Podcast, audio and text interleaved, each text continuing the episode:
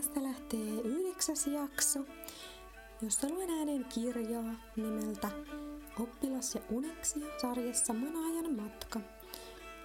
Jos tahdot mukaan, niin aloitathan alusta, koska ei ole järkeä aloittaa kirjaa keskeltä. Tietenkään, itse en oikein muista, muista mitä se tapahtuu, mutta sehän nähdään. Ainakin ollaan jännän äärellä. Neljäs luku. Kohilevat kultakiehkurat kiertävät seinillä poikittaisina raitoina. Makea kukkaistuoksu tuntuu liiankin rauhoittavalta, mutta ylhäältä valon seasta löyhähtelee raikkaampaa ilmaa. Ei jokainen tänne joka kerta tule hölmö, vaan kaikki tulevat niin kuin suinkin ehtivät. Lähimpänä asuvia on kielletty tulemasta kuin joka kolmas kuu. Muutenhan muut eivät mahtuisi, kun nämä työntyisivät ensin. Narion istuu tyytyväisenä paikalleen parvelle. Hän on vaihtanut ylleen valkoisen mekon, joka sekin jättää polvet paljaiksi. Hyvä, että kaikkien etu huomioidaan. Hän kohentaa kampaustaan, mutta päänsä päälle ei Fillus tietenkään näe. Hän keskittyy näkymään kaukana alhaalla. Salin virtaa väkeä, mutta he ovat jotenkin erilaisia kuin muut. Heidän vaatteensa ovat huomattavasti vähäisemmät ja vaatimattomammat, ja jokin tekee heistä eri värisiä. Nämä hiljaiset tulijat eivät sovi sisustukseen. Tämä tekee heidät varovaisiksi, vai liekö se kunnioitus ja pelko? Nämä tunteet tuntuvat sakeana ilmassa korkeaa salia kiertäville parville asti. Kaiteiden yli katselee uteliaita sileitä kasvoja, jotka erottuvat hämärästä kultakirjailujen verhojen lomasta. Ja kaikkein ylinnä kupolissa on pyöreä aukko, josta on maalattu lähtemään säteitä kuin auringosta. Siitä lankeakin ainoa valo, nyt oranssi niin kuin illalla, ja nurkat ja parvet jäävät hämäriksi. Selittämättömällä tavalla tämä näyttää pelottavalta ja katsojalle tulee tunne, että jotakin käsittämätöntä ja kaiken tietävää on siellä ylhäällä ulkopuolella. Sitten vasta Narjon vilkaisee vierellään istuvaa teräväsilmäistä poikaa, joka on sama, jonka kanssa hän on ehkä eniten opiskellut hyviä toimituksia ja tekstejä. Hän on vain varttuneempi nyt. Hän ei huomaa toisen katsetta, vaan hartaan vakavana kurottelee kaulansa nähdäkseen kiemuron koristelun rautakaiteen yli. Puhe alkaa kohota ylöspäin. Ensimmäiset sanat eivät Narionin korviin ennätä. Muutoin on sali niin hiljaa kuin sellaisessa valtavassa ihmisjoukossa voi olla. On suuri kehrä suunnannut silmänsä meihin. Yllä vartioi hänen toinen valkea silmänsä meitä, ja tänä yönä se on osoittamassa luomakunnalleen, ettei mitään pelättävä ole niin kauan kuin auringon pyhä oikkua nöyrästi totellaan. Yksikään, jos tämän yhteisyyden rikkoo, on siitä moni maksava verellään, niin on ikuinen laki. Mutta nyt on hän jälleen meille suopea ja hymyilevä, ja hän on kansansa varten kypsyttänyt pyörivät kultahedelmänsä ravinnoksemme, kuin palasia omasta korkeasta olemuksestaan. Narjon ja poika tarkkailivat molemmat silmäkovana säihkyvän salin keskellä korokkeella elehtivää auringon palvelijaa.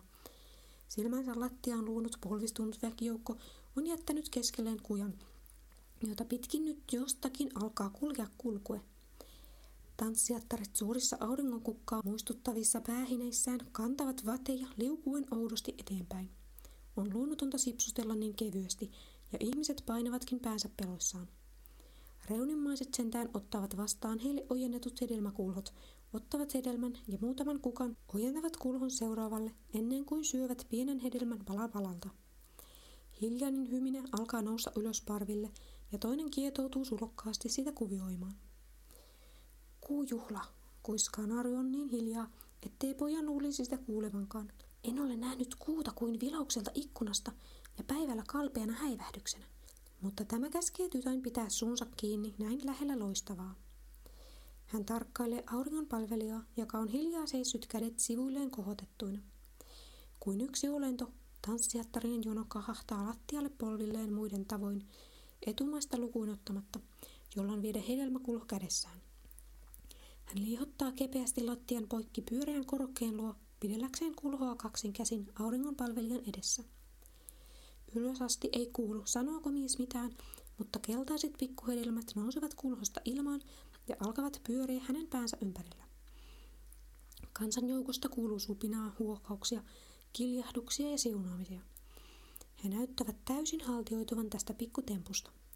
Jotkut peittävät valittain päänsä käsillään. Auringonpalvelija ja tanssijatar odottavat sijoillaan hiljaisuutta. Sen laskeuduttua laskeutuvat taas omonesrat sievästi kulhoon, joka tanssijatar ojentaa kierrätettäväksi ja palaa muiden luo.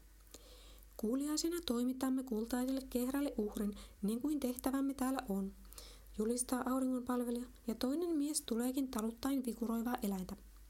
Fildus ei oikein saa selvää, mikä se on. Sillä on sarvet kuin vuohipukilla, mutta se on korkeajalkaisempi ja sirompi, eikä yhtään villava. Kimeästi kiljahdellen se vastustelee miestä, jonka on pideltävä sitä sarvista, kuin tietäen hyvin, mikä sitä odottaa.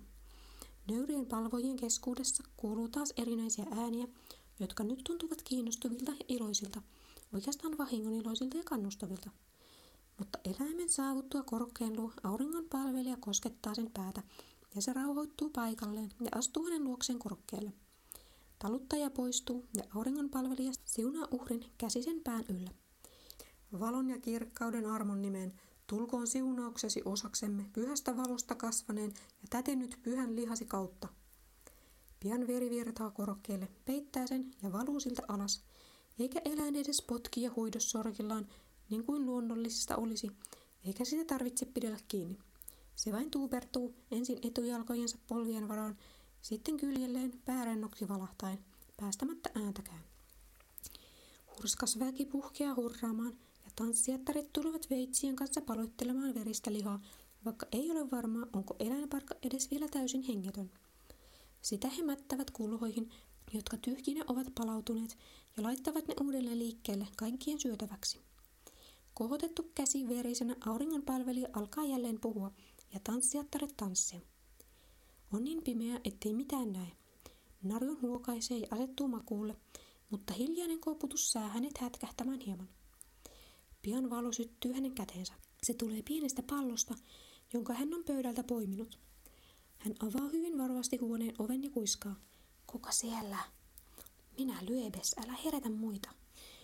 Olin sanomassa samaa, jos nyt vielä nukkuvatkaan. Narun kuiskaa ja astuu käytävään pojan luo, jolla on täällä harvinaisen vaaleat hiukset. Siellä ei ole yhtä pimeää ja hän laskee valopallonsa alemmas. Yöllä pitäisi nukkua. Ei täällä saa hiiviskellä. Itsehän sanoit, että haluat nähdä kuun. Enpä sanonut, mutta onhan se totta. Tyttö katselee ympärilleen kuin nähdäkseen sen. Se on tuolla ulkona. Näyttää vähän samalta kuin tuo valo, mutta on kellanpunainen. Tule. Lyöbes tarttuu Narionia varovasti kädestä ja kuljettaa häntä pitkin käytävää. Kullan kivannus juoksee seinissä ja katto on näkymättömän korkealla. Sinertävä valo himmenee, mutta saa varjot hyppimään seinillä ja vääristää värit. Pallon ympärille puristuneet sormet näkyvät myös varjoina ja sinertävä valo kuultaa niiden läpi. Sitten lyöbes avaa oven ja he astuvat leveisiin kierreportaisiin. Kiivetessään ylös he irrottavat otteensa toistensa kädestä. Yhtä aikaa he jähmettyvät paikalleen. Valo sammuu, mutta toinen on tulossa lepattaen ylhäältä. Ihmishahmo piirtyy valtavana seinälle ennen kuin itse nainen tukkii hiiviskelyiden tien. Hän nyrpistää sileitä kasvojaan heidät nähdessään. Kuinka uskallatte tunkeutua tänne? Keitä olette? Hänen äänensä kaikuu terävänä rikkoen hiljaisuuden.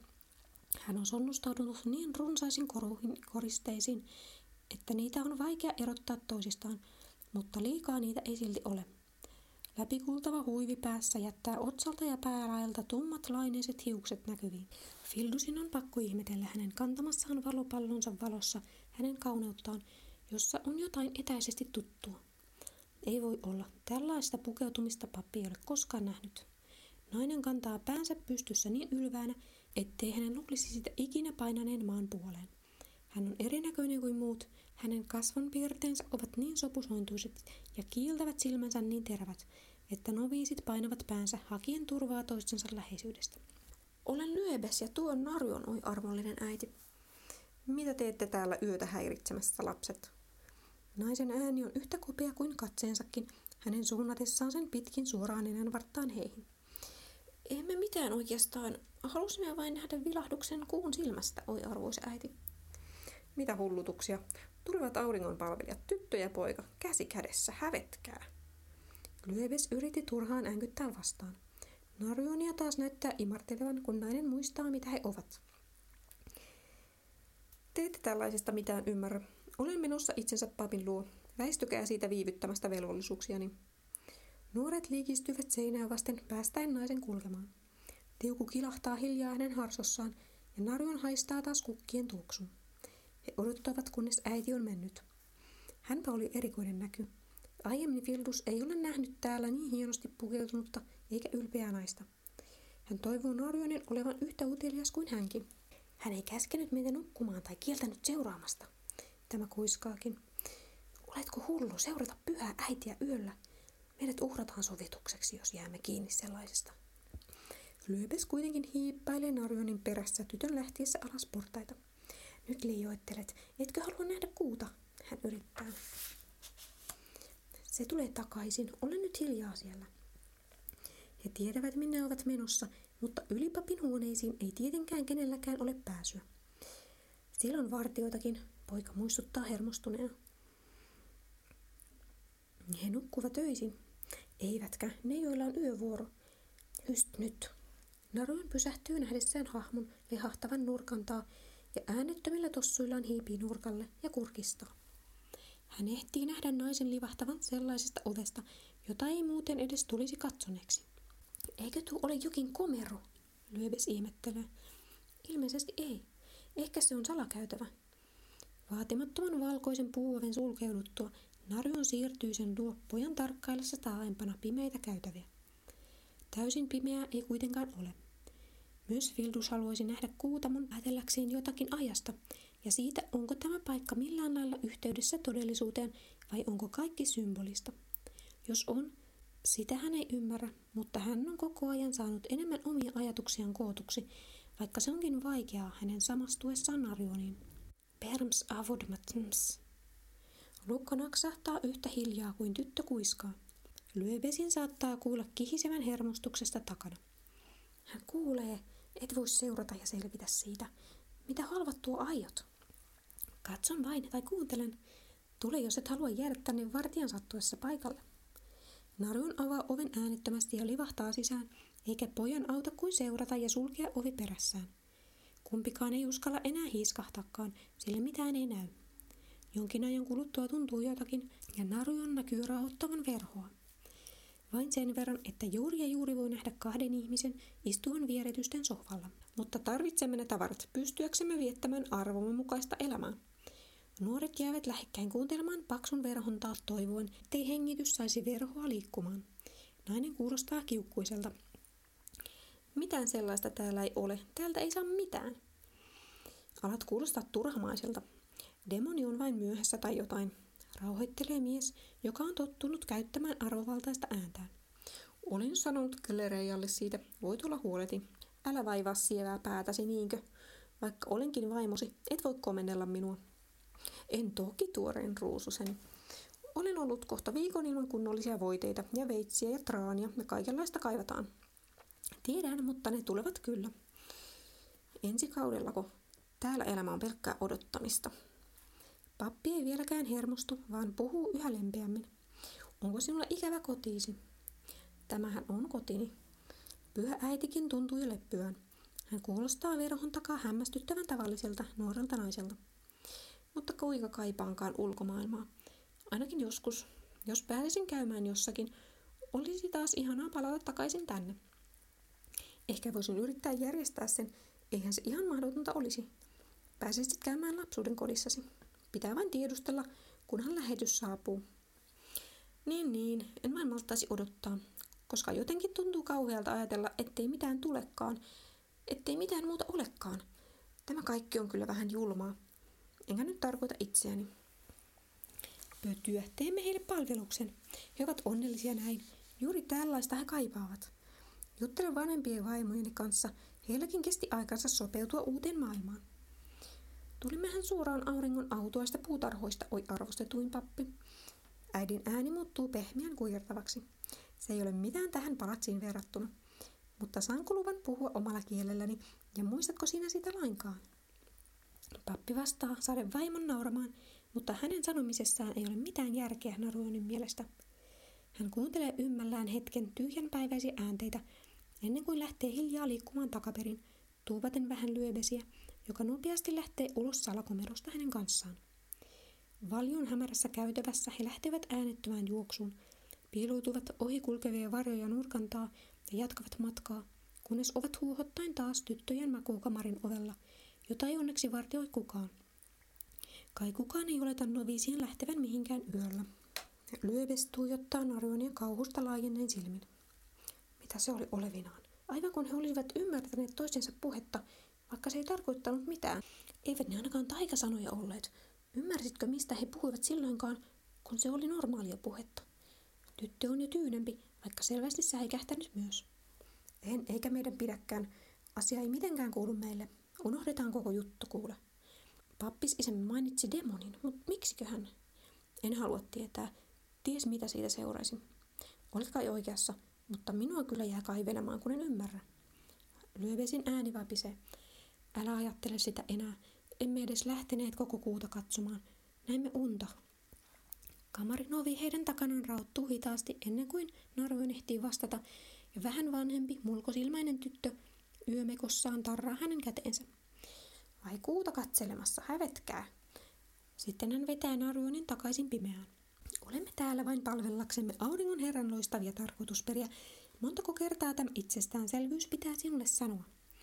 Sama tulevien auringon palvelijoiden opettaja on vanha ja kauttaaltaan ryppyinen mies, jonka kasvoista näkee, ettei hän täällä päivän pahtamassa unimaassa käy usein ulkona. Nytkin he istuvat hapsukoristeisen katoksen varjossa puutarhassa, jonne Naruon on ilmeisesti tullut häntä häiritsemään. Paksunokkainen lintu päästää välillä alakuloisen viserryksen kullatussa häkissä, joka riippuu katoksesta. Ilman muuta kirkas opettaja, sitä en kyseenalaistakaan. Minua vain alkoi kiinnostaa. Mistä juuri nyt sait demonit päähäsi? Narion alkaa liiankin nopeasti selittää. En mistään erikoisesta. Juttelimme vain oppilaiden kesken ja tuli mieleeni, mitä hän demonit oikeastaan ovat. Ne tuota, ovat villejä ja vaarallisia yön olentoja, jotka tekevät pahaa ja syövät ne, jotka näkevät yöllä ulkona. Kyllä sitä aina toisinaan kuulee käyvän kansan keskuudessa, että joku ei ole ehtinyt ajoissa kotiin. Mutta sehän on vain terveellinen opetus, että mitä seuraa pyhien lakien rikkomisesta. Ilman niitä ei olisi mitään. Niin, anteeksi opettaja, mutta minkälaisia ne ovat ja mistä ne ovat tulleet? Vanhus katsoo häntä hiukan kummeksuen, mutta vastaa kärsivällisesti hitaaseen tapaansa. Mistä minä tietäisin, miltä ne näyttävät? En haluakaan tietää. Muista kuitenkin, että demonitkin ovat osa auringon herran suurta suunnitelmaa, niin kuin mekin, ja vain apuna hänelle täällä alhaalla nöyrien laaksossa. Ehkä olemme kaksi kansaa, joista toisille on annettu yö, toisille päivä. Mutta nyt palaan mieluummin sisään, silmieni korventaa hänen mahtinsa. Mistä se johtuu, sitä en voi aavistaa, sillä en hän ole tehnyt mitään erikoisen pahaa tai kiellettyä. Kenties oli vain vanhuuttani liian heikko kohtaamaan enää suuren kehrän koko kirkkautta. Tai sitten olin miettinyt liikaa näitä asioita, jotka eivät ihmisille kuulu. Narion pomppaa kunnioittavasti seisomaan ennen kuin opettaja ennättää. Hän jää entistä enemmän ymmälleen. Miten yön peto voisi liittyä johonkin tarvikelähetykseen? Seuraavan kerran herätessään hän oli taas Fildus. Oli aina helpottavaa todeta olevansa oma itsensä maallisessa ruumiissaan, mutta ajatuksia sekoittivat koko ajan toisten tunteet ja monikerroksiset ajatukset, niin että välillä oli vaikeaa olla, kun ei oikein erottanut kuka itse olikaan. Vasta otettuaan kädet otsalta ja sormet nyrkistä, rukoiltuaan johdatusta ja selvyyttä asiaan, Fildus huomasi istuvansa tuvan lattialla parin huovan ympäröimänä. Muuta hän ei ollut tarvinnut yöllä lämpimänä pysyäkseen, kun uunissakin kyti, kuullessaan jonkun lähestyvän sukkasiltaan. Hän tiesi sen lattiallaan kun narahduksesta. Hänelle tuli kiire vetää ylleen harmaa aluskaapunsa, jonka hän oli levittänyt penkille tuulettumaan. Hän ehti melkein ennen kuin nuori tytär tuli huoneeseen. Ai heresitte jo? Tämä sanoi vilkuillen ujosti kiharuudensa lomasta, laskiessaan korillisen halkoja uunin luo. No kuka vain vielä, päivä on tuskin noussut. Totta oli, että Fildus oli lopen väsynyt käveltyään kuumassa koko eilispäivän. Muutenkaan tällaisten unien jälkeen hänelle harvoin oli kovin levännyt olo. Hän ei lainkaan tiennyt, miten silloin nukkui, eikä hänellä ollut mitään tuntumaa itsensä. Pappi otti siis neuvasta vaarin ja paneutui takaisin makuulle. Hän poti huonoa omaa tuntoa tytön viritellessä tulta, mutta väsymys vei avuliaisuudelta voiton ja hän lipui takaisin uneen. Nyt hän tunsi olevansa lintu ja lentävänsä. Hänellä oli nälkä ja hän kaipasi lepoa. Hän oli pitkäpyrstöinen ja heleän vihreä kuin keväinen lehto. Sen täytyi olla aigesaani, rohkea pieni aitsuan lintu. Oikukas tuuli heitteli häntä pörröttäen sulkia, mutta hän ei antanut periksi. Mykkänä ajatuksesta hän vain lensi kohti vuoren huippuja. Äkkiä hän oli jo lähellä ja näki jonkinlaisen rakennuksen, josta ei paljonkaan ymmärtänyt. Kahta huimaavan kapeaa vuoren huippua yhdisti riippuva silta, mutta siitä ei ollut vastusta linnulla, eikä se edes huomannut kallion hakattuja portaita jossain alhaalla. Suoraan se lensi talon katolle, ja pian tuli ulos nainen, eikä mikään tavallinen nainen, punaisessa puvussa. Hän hymyili avoimesti Aagesaanelle ja ojensi kätensä, mikä sai linnun pudottautumaan tuuleen lyhyet siivet supussa. Hän laskeutui naisen kädelle nokkimaan pähkinöitä, joita tämä yhä tyynesti, mutta uteliasti hymyillen tarjosi. Syötyään lintu levähti, ja nainen lähetti sen suu melkein naurussa matkaan, heitti tuulen vietäväksi, mutta oikeaan suuntaan. Pappi hätkähti hereille. Tyttö oli kadonnut, mutta pieni tuli räsähteli iloisesti takassa. Eikö Aitsua suunut palvelijalleen hetken lepoa? Ainakin se oli hän. Jälleen Fildus rukoili johdatusta ja selvyyttä asiaan, vaikka aavisti saavansa selityksen näkyihinsä vasta vuoripyhätössä, jos vielä sielläkään. Ainakin hänet lähetettäisiin eteenpäin vaelluksellaan. Paras olikin rukoilla kärsivällisyyttä odotellessa kaiken selviämistä. Tällä täytyy olla jokin erityinen tarkoitus. Fildusilla täytyy olla tarkoitus. Eilisiltana hän oli saapunut Klubain kaupunkiin, jossa hän oli tuppautunut juuri ja juuri toimeentulonsa ansaitsevan perheen vaivoiksi. Oikeastaan yösiä oli tarjottu kuten tavallista, kukapa ei olisi halunnut auttaa pyhää vaeltajaa ainakin oman suosionsa kartuttamiseen jumalten silmissä. Silti monet paremmin pukeutuvat eivät kiinnittäneet mitään huomiota pyhiin vaeltajiin ja kerjäläisiin.